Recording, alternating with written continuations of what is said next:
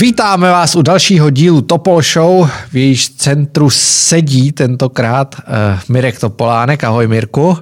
Ahoj, dobré ráno. Mirek se nachází uh, pod staným právem v izolaci, uh, proto jsme to dneska pojali na dálku, nicméně nechtěli jsme vás připravit o velký zážitek, takže jsme tady zas. Moje jméno je Michal Půr a já to budu dneska moderovat. Uh, pojďme na první téma. Uh, nemůžeme opomenout nouzový stav eh, a všechny ty hry kolem, kolem jeho vyhlášení, dost možná protiústavnímu. Jak to vnímáš, Mirku? Tak já, já myslím, že nouzový stav je pouze eh, zástěrka, eh, tak nějak všichni tušíme, že ho v zásadě nepotřebujeme, že existují jiné právní nástroje. Já bych začal trochu jinak. Minulý čtvrtek ve sněmovně Andrej Babiš definitivně ztratil uh, důvěru sněmovny, definitivně ztratil legitimitu vládnutí, uh, v zásadě měl podat demisi. Uh, podle mě ústavně konformní by bylo, kdyby spojil, když to hlasování o nouzovém stavu považoval za tak strašně důležité, což nebylo, to ví všichni, tak spojit to hlasování s hlasováním o důvěře, ústava s tím počítá a dostal by tím potlak komunisty a možná by dokonce ty hlasy dostal a prodloužil si eh, tu pochybnou legitimitu vlastní vlády. On to ale neudělal. Eh, on eh, vlastně nepřišel nic žádným vstřícným krokem, kterým by získal jiné hlasy. Ta jednání, která probíhala z jeho strany, byla pozdě a pouze formální a několik měsíců vlastně drží ty návrhy opozice, které jsou vesměs rozumné, včetně pandemického zákona, který by nahrazoval ten, já bych řekl, velmi komplikovaný nouzový stav. No a, a dospělo to k tomu, že ty hlasy nedostal. Zachoval se jako vždycky, může za to opozice, můžou za to všichni ostatní a dostal celou tu politickou scénu do celá velkých problémů, protože opozice, přestože to teďka na ní všichni nahazují, jak se neumí dohodnout a jak neumí prostě pomoct té vládě řešit tak zásadní problém, eh, tak, eh, tak ale nemohla, nemohla jednat jinak. Eh, jestliže od léta víme, že budeme očkovat a víme, že tahle situace vyžaduje eh, nějaký právní nástroje, které budou umožňovat jak vládě, tak ostatním státním eh, orgánům řekl, racionálně navrhovat ta, ta opatření a racionálně vymáhat, no tak on prostě jedná čistě o svůj vlastní život, on pořád prodlužuje to, své, tu, tu, to svoje vládnutí a to je první aspekt, ztratil legitimitu vládnutí. Takže by měl rezignovat. On by měl podat demisi, eh, což samozřejmě dostává do hry Zemana a z toho mají strach úplně všichni.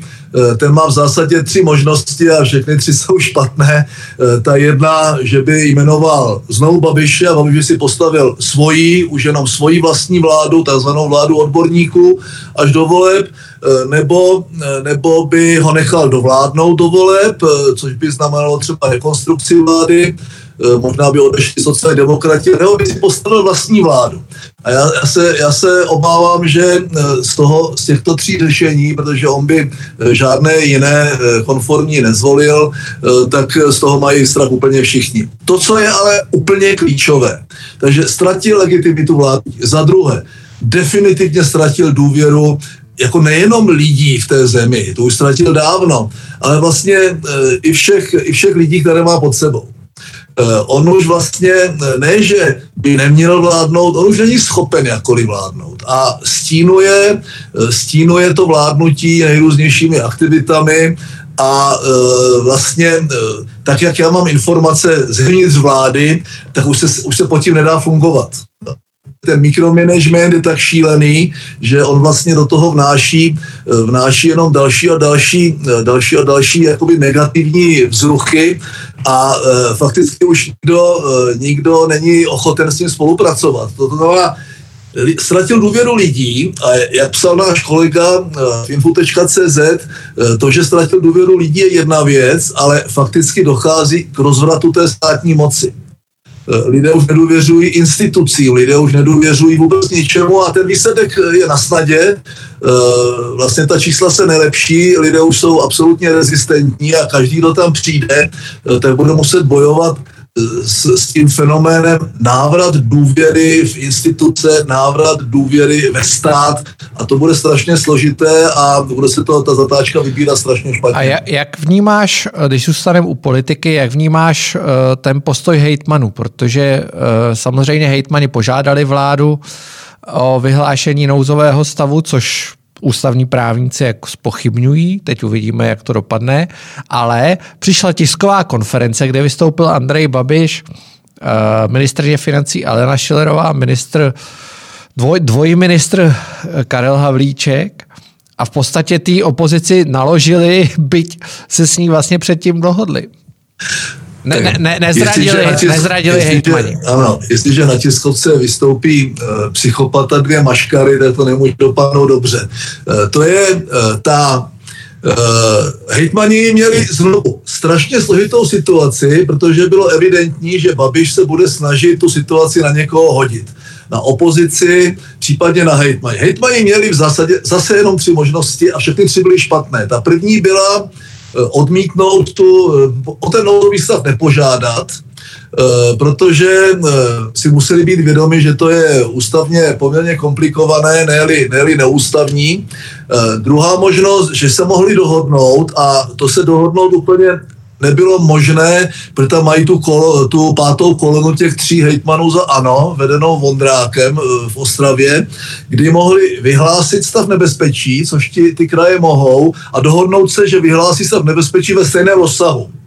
Nicméně pak by absolutně převzali tu odpovědnost, kterou má vláda, a odpovědnost, kterou má Babiš a vzali by si toho Černého Petra. Eh, to, že přistoupili na nějaký díl, že řekli, dobře, tak ty nám tady slíbí, že uděláš, pustíš děti do škol, otevřeš malý provozovny za třetí, za čtvrté, za páté a my ti teda výjdeme vstříc a vyhlásíme tenhle ten kvazi nouzový stav. To byla třetí špatná možnost a nakonec se dohodli na této, eh, protože nevím proč a nevím, jak tomu mohli dojít, tomu Babišovi věřili. A on je, on je na první tiskovce, eh, kde měl stát on, Plaga a Kuba, Plaga měl oznámit 1. března půjdou děti do škol, minimálně maturanti a deváté třídy. Kuba by řekl, jaké byly ty podmínky, za kterých vlastně eh, vyhlásili, eh, požádali o vyhlášení nozového stavu. Babiš by řekl, ano, tohle všechno jsme si dohodli, zkusíme to překlenout a já znovu přijdu do sněmovny a požádám o 30 dnů nouzového stavu, nebo schválíme v příštím týdnu ve zrychlené v legislativní nouzi pandemický, pandemický zákon a můžeme podle něho. On to neudělal udělal, vysmal se jim do ksichtu, řekli, tak za 14 dní se tady sejdeme znovu, jako to úplně neuvěřitelný. A vlastně, vlastně vystoupil tam s těma dvěma maškarama, Eh, čímž jasně demonstroval, že mu jde úplně o jediné, že mu teče do bod a že už bude teďka jenom hledat toho vyníka, aby se vyvinil z těch 18 tisíc mrtvých, které jdou z velké části na vrub jeho vlády, jeho neschopnosti, jeho neschopnosti cokoliv udělat tak, aby to fungovalo. Takže ta opatření, která vyhlašujeme podobně jako v těch okolních zemích, u nás nefungují proto, že ti lidi už na to normálně mastí a ten problém je nakonec v těch velkých podnicích, je taky evidentní evidentní. Uzavření okresu Trutnov, předsede Navru, podniku Juta, kde pan Hlavatý, kde takový ten, co byl poslancem, chtěl být senátor a pak se vrátit znovu do poslanecké sněmovny, podnik Juta z 2300 zaměstnanců, on přiznal, že má třetinu nakažených. Je-li to 700 až 800 lidí, tak si můžeme ten nárůst v tom trutnovském okrese vzít na vrub těch velkých podniků. Je tady prostě Škoda ve Vrchlabí, je tady Juta. To znamená, ten problém je opravdu v těch velkých podnicích a jsou to právě zaměstnavatele, kteří na tripartitě zablokovali mimo jiné jeden z těch motivačních nástrojů, jak, jak přinutit ty lidi, aby, eh, aby hlásili eh, nakažení, aby hlásili kontakty, aby hmm. se mohlo trasovat, eh, kdy, kdy, měla být, kdy měla být ta nemocenská v 90% a zablokovali to právě za Do tady teda vládne Vládne tady ten Babiš a ta vláda, nebo tady vládnou zaměstnavatele? Mě úplně fascinovalo. to je stejný, ne? To je stejný. Zaměstnavatel, on je taky zaměstnavatel. Já, já jsem včera s hrůzou zjistil, že když mluvil, když mluvil poslanec Ondráček o jako Obušek, tak jsem musel podepsat každou jeho větu. Bylo mi to sice blbý, Myslím si, že to je součást problému a ne řešení, ale ten člověk mluvil daleko rozuměji, jak ten psychopat. Dobře. Eh, zůstaneme ještě u toho nouzového stavu. Martin Kuba, ty jsi ho zažil velmi dobře. Eh, Martin Kuba je asi nejvýraznější postavou celého tady toho hejtmanského hnutí. Je to šéf asociace krajů je na něj zjevně vyvolává velký vášně v ODS. Některý ty ODSáci ho mají jako vyloženě za pátou kolonu Babišovu. Je to zjevný. Eh, byť to někteří říkají neradi a neříkají to nahlas. Jak ho vnímáš ty vlastně? Je to, je to konkurence Petra Fialy nebo je to pátá kolona Andreje Babiše? Je to nepochybně konkurence Petra Fialy, protože má něco, co Petrovi Fialovi chybí. Eh, má eh, docela významnou pozici eh, jako hejtman, který to v tom jeho českém kraji dělá velmi dobře. Eh, nejenom viditelně, mediálně, marketingově, on tam fakticky od začátku dělá dobré kroky, je schopen se dohodnout na příštím politickým spektrem, je schopen vlastně aktivizovat ty nástroje, které ten kraj má, vlastní krizový štáb, eh, vlast, hygienu, všechny ty prvky integro, základného integrovaného systému a dělá to velmi dobře a dostal se do těžké situace, protože není hloupý a věděl, že má tři špatné varianty a jednu z nich musel vybrat. A e, myslím, že příznačný je postoj e, primátora Hřiba jako účastníka asociace hejtmanů, protože Praha je brána jako kraj, e, který vlastně byl proti tomuto řešení a nakonec by zůstal v izolaci. Praha by se stala tím negativním příkladem. Do Prahy by se nahrnuli všichni do těch obchodů a tak dále, takže Hřib kapituloval. Nemusí mít rád Piráty, ale ten postoj Hřiba, který toho Babiše zná přece jenom o něco déle, z toho denodenního styku nebo z toho, eh, z toho z té praktické politiky eh, zná vlastně výkon té vlády a Babiše, tak ten jeho postoj byl nakonec racionálnější než těch hejtmanů, ale znovu opakuji, takže ke Kubovi.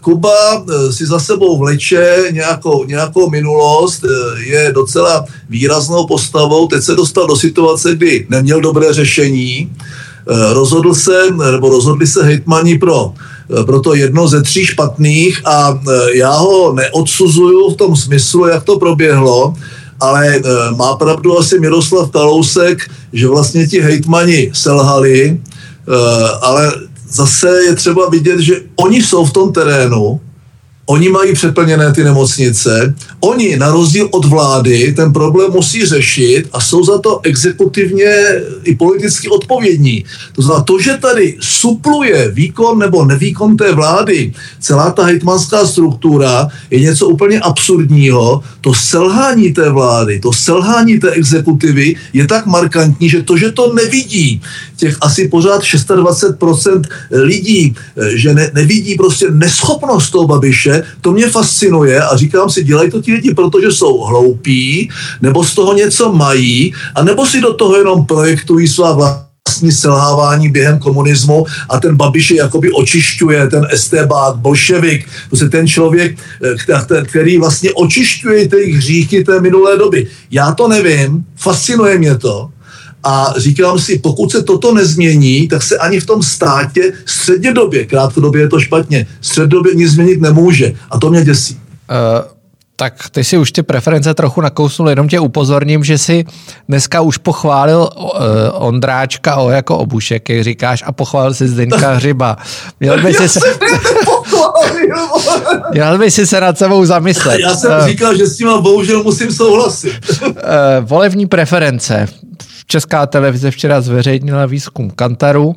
Jednoznačně vedou Piráti 29,5%. Co mě zarazilo, eh, Kantar ukazuje rozdíl mezi Pirátama a spolu, koalicí spolu 10%, medián 10% bodů, medián ukazuje 6,5% bodů a Ipsos jenom 1,5% bodů. Eh, jak moc si myslíš, že je to relevantní, takový průzkum? Uh, já nechci říkal jsem to vždycky jako politik, že nevěřím, nevěřím prostě preferencím, anebo nevěřím výzkumům, které si sám nesfalšuji, jak už řekl, jak už řekl myslím, Winston Churchill. Uh, jde o tu tendenci. Uh, zcela evidentně, uh, a je to viditelné, kromě těch, co zemřeli, tak toho Babiše nevolí celá řada jiných lidí a ty hlasy se přesunují jinam, možná k Okamurovi, možná, možná já nevím kam, nevím ke komu. Takže ty tendence jsou evidentní, ty koalice navzdory tomu, že eh, ten volební systém se zřejmě trochu změní a nebude takový tlak eh, na vytváření těch, eh, nebo ta obava z těch procentních těch thresholder, těch, těch bariér 5, 10, 15% to se určitě změní. Takže jakoby zmizel jeden důvod pro, pro vytváření těch koalic. Nicméně to, že, to, že Piráti ze stanem té politické scéně dneska dominují, je evidentní. Eh, ztrácí Andrej Babiš a to spolu je jakoby na svých. Eh, právě na Kantaru bylo zajímavé, že i ten analytik eh, uváděl, že asi 10% voličů obou těch seskupení přeskočilo k tomu druhému, protože nebyli schopni volit tu, tu no, novou koalici, takže zůstali jakoby ty strany na svých a já doufám, že se ten, že se ten rozdíl bude prohlubovat a řekl to správně a docela státnicky Zbyněk Staňura včera eh, otázka Václava Moravce. Jsou tady tři eh, hlavní subjekty a teď se rozhoduje o tom, jestli, jestli tím premiérem bude Petr Fiala nebo Ivan Bartoš, anebo, nebo zůstane Andrej Babiš a to si myslím, že je celkem eh, přesné, přesný popis toho problému. Tam je zajímavá jiná věc a to je to, že díky té situaci, která tady nastala, kdy sice migrační problém nedominuje eh, tomu veřejnému diskurzu, protože žádná migrace není, jsme uzavření, uzav, máme uzavřené hranice.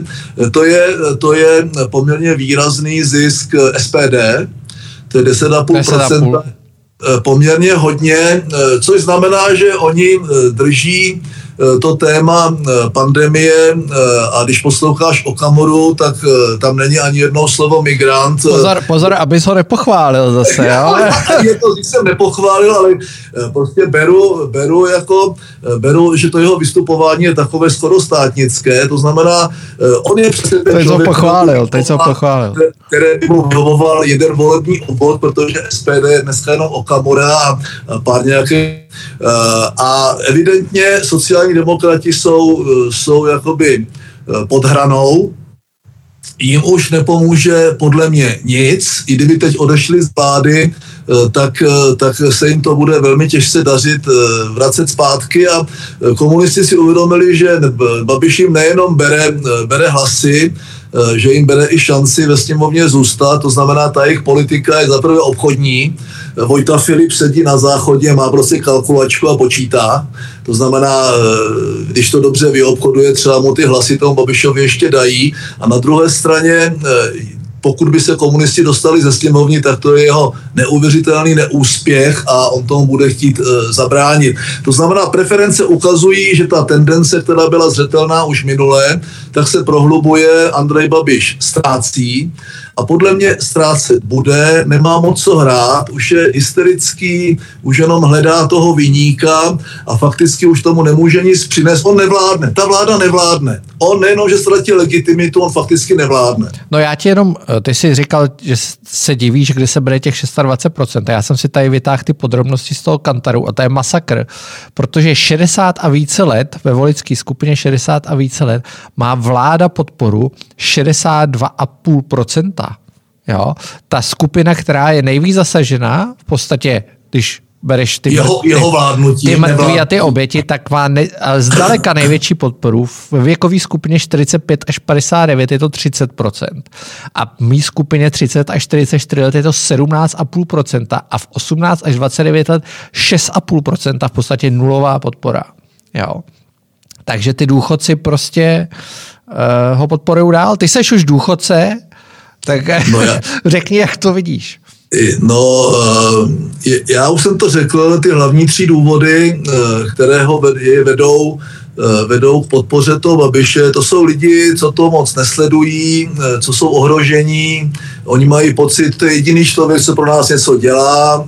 Já si myslím, že tam hrajou hodně emoce a negativní emoce a on nikdy nezapomene, ať už to navrhne Jana Maláčová, tak on si vždycky, vždycky vlastně to téma ukradne. A oni mají pocit, že se o ně stará, ale znovu opakuji, že když nadávají na Kalouska, že nic nepřidal, tak důchodci během té velké krize 2.9 eh, až 2.11 u nás s tím druhým dnem eh, vlastně byli jedinou skupinou, která postižena vůbec nebyla. Jejich reálné důchody ve vztahu k jejich kupní síle a k tomu spotřebnímu koši, který oni berou, byly vyšší jak teď. To znamená, oni samozřejmě tím ohrožením, tak jak jsou ohroženi, tak hloupnou a e, vlastně neumí si to spočítat a mají pocit, že on když jim přidá pět tisíc, což je fakticky uh, asi čtyřistovky, čtyřistovky měsíčně, dalo by se říct, tak, tak mají pocit, že jim zachraňuje životy a nevidí to, že vlastně ty jejich životy ohrožuje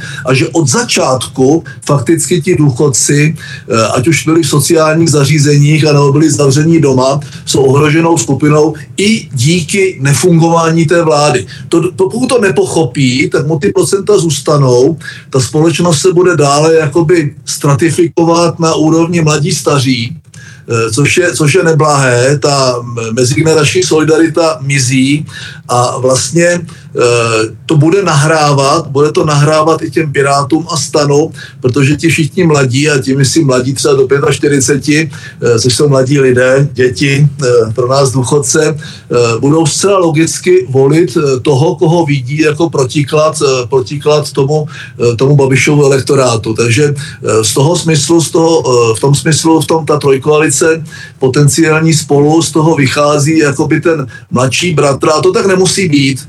Eh, důležitý je, s čím osloví ta trojkoalice eh, voliče a jestli nabídne tu racionální cestu eh, a nejenom na jedné straně podporujeme důchodce, na druhé straně mládí vpřed a světlé zítřky, ten spíše progresivistický princip vládnutí, jestli nabídne tu zlatou střední cestu, tu cestu, tu cestu rozumu a jestli osloví ty voliče, tak aby případně ty volby vyhráli. Do voleby ještě docela daleko, ta situace je natolik, eh, natolik vypjatá, a to ještě zdaleka není konec, že se můžeme dočkat, já nechci říct nějakých převratů, ale celé řady zvratů na té politické scéně a ten Babiš už jede jenom, jenom prostě bomby v médiích a, a vrtí psem a e, myslím, že ty jeho psychopatické rysy e, teď půjdou jakoby nahoru, je třeba ho nechat mluvit, vystupovat a jezdit a já si myslím, že to bude fungovat.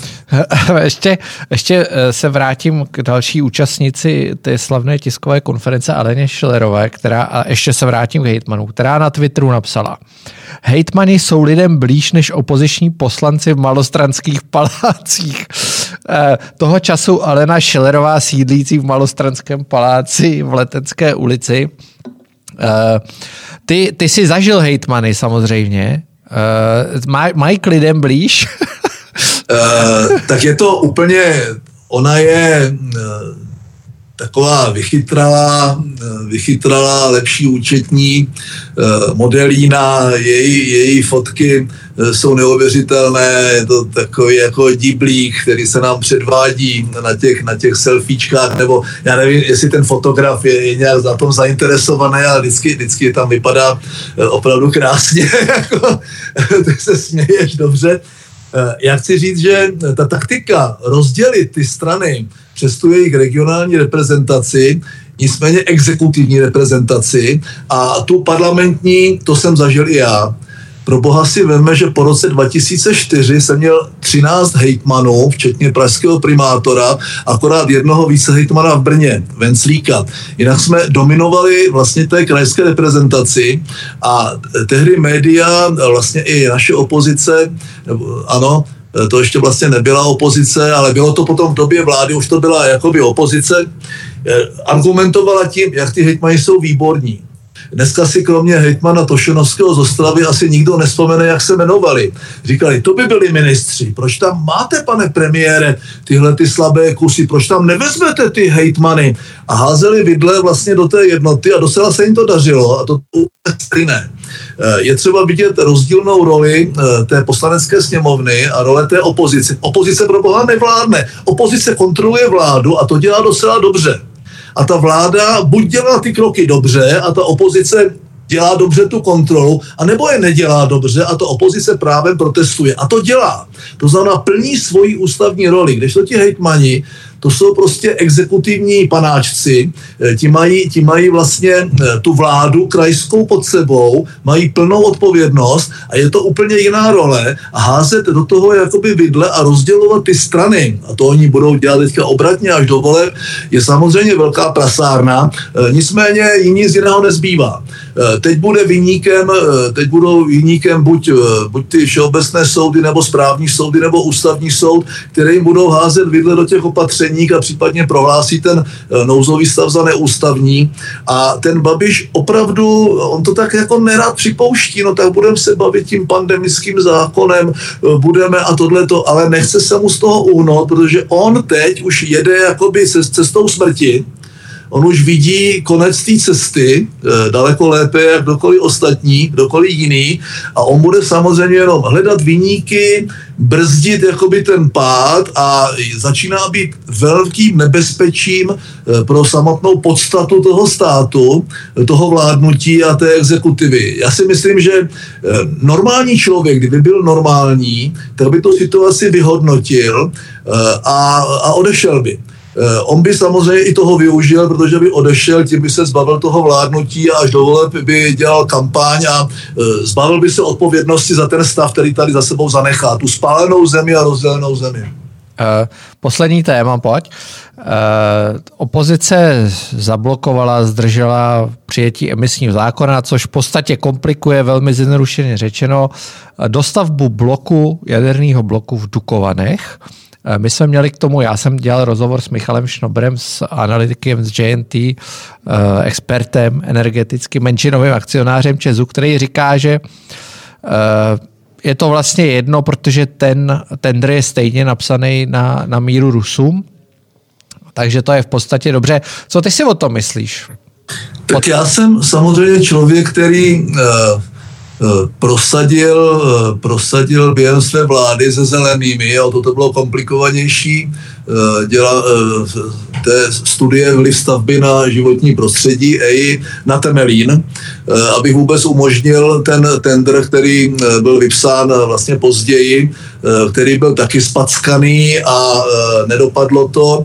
A jsem příznivce, pokud žijeme, pokud žijeme během Green Dealu v prostředí, které si jako fety vzalo emise CO2, a dekarbonizaci, tak jádro pro mě je ten nejlepší prostředek, jak současně zabezpečit tu elektřinu a vyhnout se eh, těch, eh, těm výpadkům eh, v případě, v případě nějakých blackoutů. A na druhé straně nám umožňuje plnit ty nesmyslné limity emisí CO2 a provádět tu dekarbonizaci tímto, já bych řekl, technicky přirozeným způsobem. Na druhé straně to, jakým způsobem ta hradní partička prokremelská tlačí, tlačí toho Rusa do tendru eh, a to je opravdu pátá kolona a vytváří to docela velkou závislost, už tak velkou díky plynu a díky Nord Streamu 2 a Nord Streamu 1, eh, tak si myslím, že když to počká, když to počkalo doteď, a už víme, že eh, po tom roce 2035 eh, u nás dojde eh, k určitému výpadku po uzavření uhelných elektráren a že budeme možná muset importovat a nebo to nahradit plynovými zdroji, tak to počká do příští vlády a ta příští vláda má pouze několik možností, jak to řešit. V Duchovanech přece nejde o žádný nový zdroj, tam jde spíše o postupnou náhradu těch dožívajících duchovanských. A kdyby se prodlužovala jejich životnost, tak eh, možná nebude potřeba tak brzy. A já spolehám na, eh, že ta technická inovační úroveň nebude potlačena a že budeme schopni v Temelíně postavit na tom vlastně volném místě, které je tam vždycky bylo myšleno pro výstavbu třetího a čtvrtého bloku, nějaké pružné zdroje, které nám umožní v dobách totální dekarbonizace a obnovitelných zdrojů a všech těch následných problémů, které to přinést může, zdroje, které budou nejenom zabezpečovat ten baseload, tu základní spotřebu, ale budou natolik pružné, že budou schopny, eh, schopny substituovat, eh, substituovat eh, tu, ten v době, kdy nebude svítit, nebude foukat a baterky prostě nemají takovou kapacitu, ten výpadek, ke kterému docházet může a tomu bychom měli zabránit. Tvářím se k tomu neutrálně, ten problém je finanční. Eh, dneska, dneska ten CAPEX, eh, ty investiční náklady jsou enormní při těch bezpečnostních eh, a nejdůležitějších dalších bariérách, které, které dneska ta výstavba jádra představuje. Je to vidět ve Finsku, je to vidět ve Francii, jako se to těžce dostavuje. Na druhé straně pro mě výstavba čínské či ruské provenience znamená vymítání čerta ďáblem a jsem proto, pokud to ta opozice takto zablokovala, při tom spoždění, které už jsme nabrali, počkat vlastně na to příští funkční období a doufat, že ta nová reprezentace nebude hrát tu prokabelskou hru jako ta současná. Super, já ti děkuju, 30 minut uplynulo, uh, užívej staného práva a, a pište, pište na topolshowzavináč.info.cz a my vám rádi odepíšeme uh, a odpovíme na vaše dotazy. Díky. Dí, díky Michale, se. já všechny, já všechny zdravím, budu na Skialpy a budu se v tom City of Ghost, v tom městě duchu, zvaném normálně Špindlerův mlín, těšit příští týden. Tak jo, tak čau, ahoj. Ahoj.